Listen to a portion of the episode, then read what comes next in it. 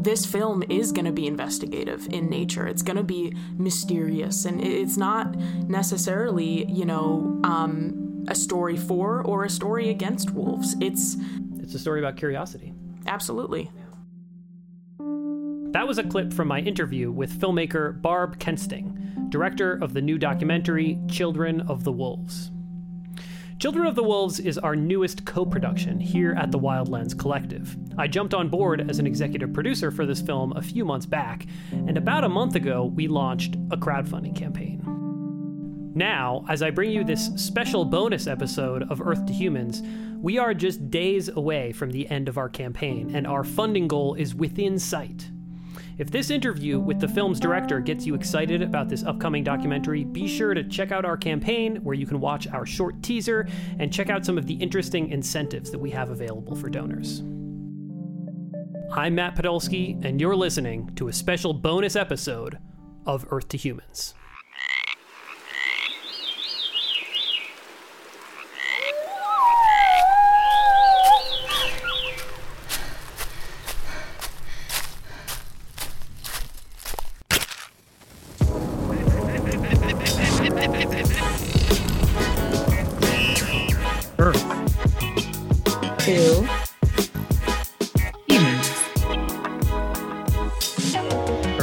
Human?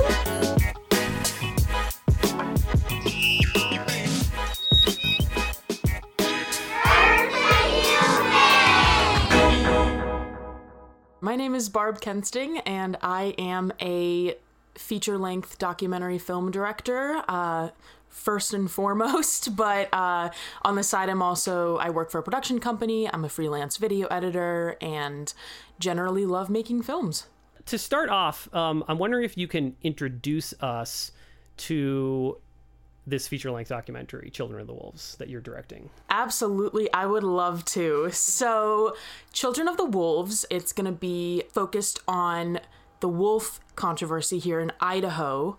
And we're actually going to be seeing this controversy through the lens of a group of local high schoolers. So these high schoolers are particularly interested in wolf conservation and advocating for the protection of wolves in Idaho. And um, we're kind of just going to see the issue through their eyes. What happened that made you think, I want to make a documentary about this? You know, to be honest, I'm not particularly into wolves as much as I am any other creature on Earth, um, but I am into youth activism.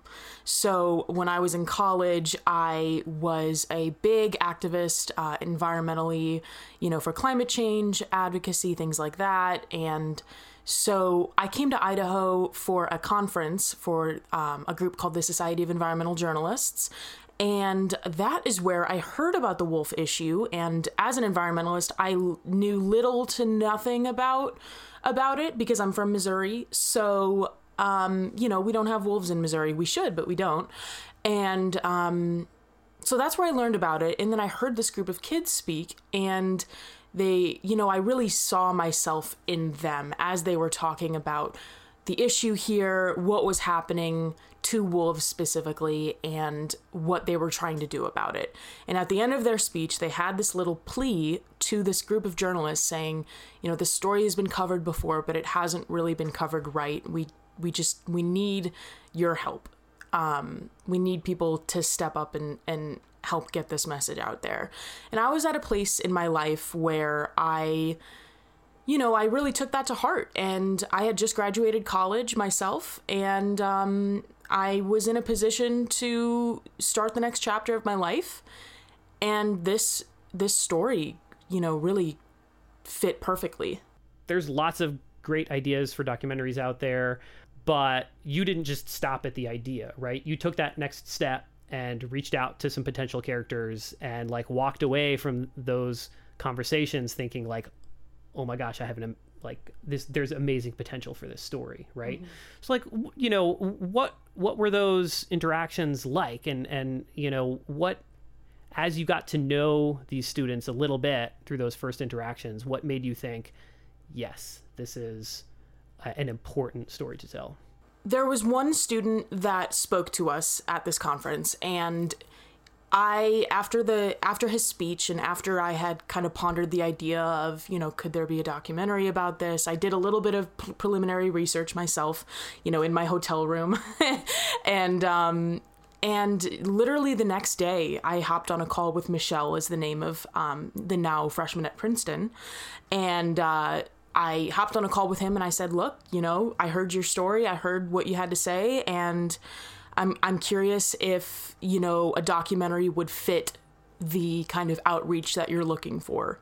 And we talked about it. He said, "Yes, absolutely, but you got to talk to some of the other the other students because I'm graduating right? I'm about to graduate. And again, this was in April and he was a senior. So um, I talked to him about it. And then I I, I visited the school actually in May, so I took a couple trips the next month to Boise to film the graduation, you know, film a couple things that were happening then and now that I couldn't miss, even though I didn't know if there was going to be a documentary made. So um, when I came back the next month, I, I did sit down with more of the students and introduced myself and really got to know them a little bit more and gauged their interest in this story as rising junior or I'm sorry, rising seniors um, who would you know presumably be the more of a main character in the film. And they seemed really into the idea um, and not in a in a way that they were like oh i want to be in a film.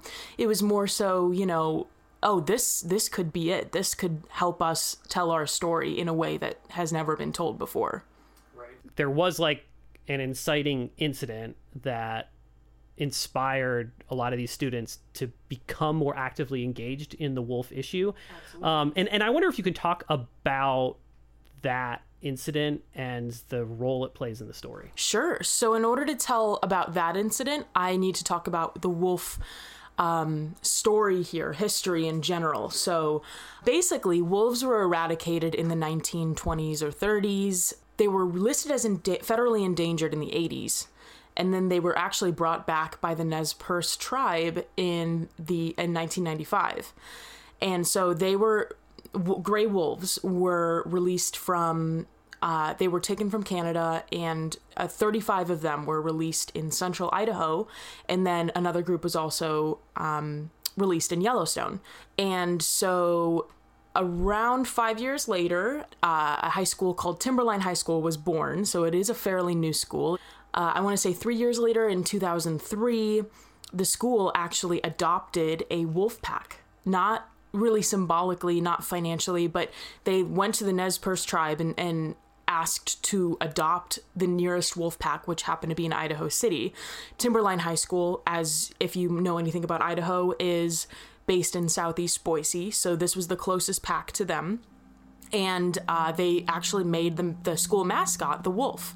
So it made sense to try to adopt a wolf pack. And so throughout the 2000s and 2010s, uh, this group called Teens Restoring Earth's Environment, or TREE for short, it was um, actually taking wolf tracking trips to study this pack specifically and hear their calls, look at their footprints, analyze the analyze the droppings, you know.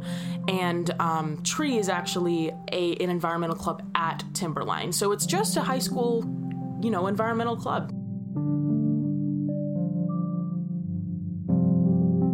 In 2021 and 2022, the pack was systematically eradicated by the state. And uh, there was an advisor that got wind of this um, and actually came into the classroom during a meeting and, and told the, the students what had happened. And this this really angered the students. I mean, clearly, uh, you know, um, a pack that was adopted by their club was just taken out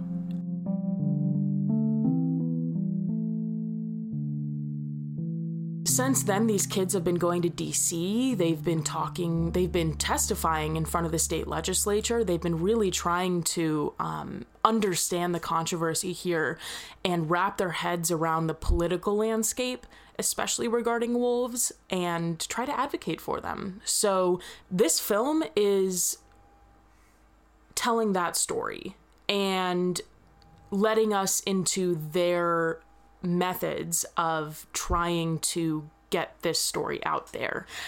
So we started filming in 2023 and we've been filming ever since. And so this is really an ongoing sort of investigation into how wolves are treated and uh, managed here in Idaho. So I'm wondering if you can talk a little bit about like what the kids are doing now, right? Their adopted wolf pack has already been killed. What are they advocating for? Do they hope that their pack's gonna gonna come back? Is, is there any hope for that? You know, like what are the, what are their goals? Yeah, that's a great question. Well, their goal originally um, was to get wolves federally reenlisted as endangered because they were delisted in 2008. But the federal government just came out with a statement saying that gray wolves will not be under consideration for relisting anytime soon. So now their goal is to target Idaho and really garner public support. Let's talk a little bit about our approach towards producing this film. You know, Barb, you and I, uh, along with um, our other executive producer, Seth Randall, who wasn't able to join us for this conversation, um, you know, we made this decision uh, a number of months back that we were going to launch a crowdfunding campaign to raise the seed funding to get started uh, on production uh, on this project. I, I wonder if you could just talk a little bit about that decision making process and you know why we kind of landed on this particular approach uh, towards pulling together those initial resources that we need to produce this film. So, the reason why we chose to crowdfund in the first place is because not only do we need some starting funds, right, some seed money, um, to get this film going, to get it in front of bigger audiences and bigger eyes. Not only that, but we also want to create a community around this film. We want to garner support and get people really invested in this story as individuals because this is an issue that everyone feels something about. And we want to give people the opportunity to get involved themselves. Totally, right? I think you explain that really well. And obviously, you know, this is an approach that myself and our sort of leadership team uh, at the Wild Lens Collective have been experimenting with for a while. I helped run uh, my first crowdfunding campaign uh, back in 2013 for a short documentary called Bluebird Man. And this current campaign for Children of the Wolves is uh, the sixth crowdfunding campaign that I've been a, a, part of personally. Every campaign is a little bit different, right? Um, and and it's interesting to see how things play out, and and you know, the the audience that you end up connecting with um, for each different story and for each you know unique approach to a campaign.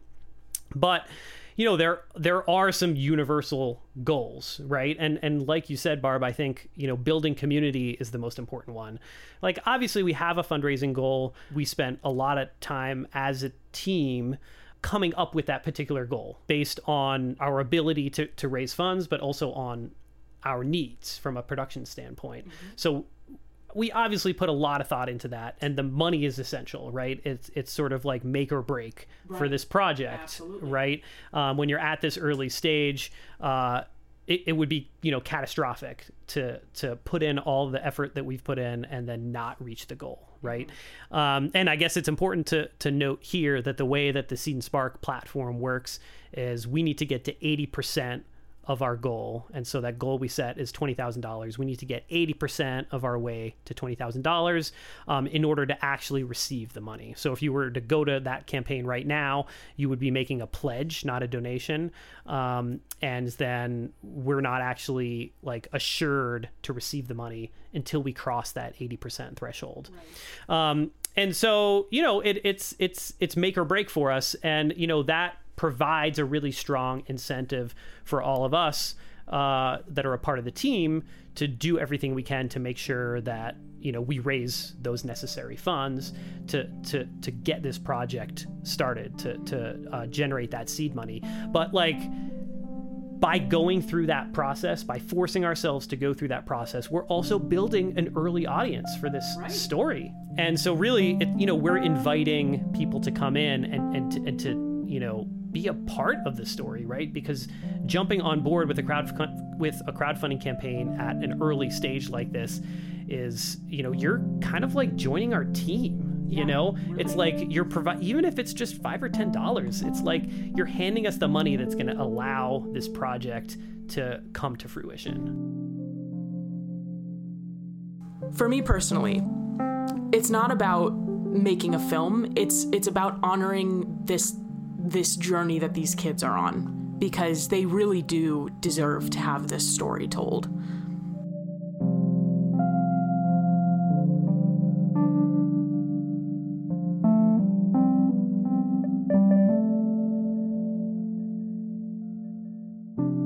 That was our conversation with filmmaker and Wild Lens Collective member Barb Kensting. If you'd like to learn more about Children of the Wolves, you can go to childrenofthewolves.com, or you can check out the show notes page for this episode at earthtohumanspod.com. We're still on our show break, but we'll be back with new episodes of Earth to Humans in April. Our new season will launch on Earth Week. Earth to Humans is a production of the Wild Lens Collective. The show is hosted and produced by Serena Simons, Hannah Mulvaney, and me, Matt Podolsky. Music for this episode comes from Blue Dot Sessions. Check out our website for a full list of credits, earthtohumanspod.com.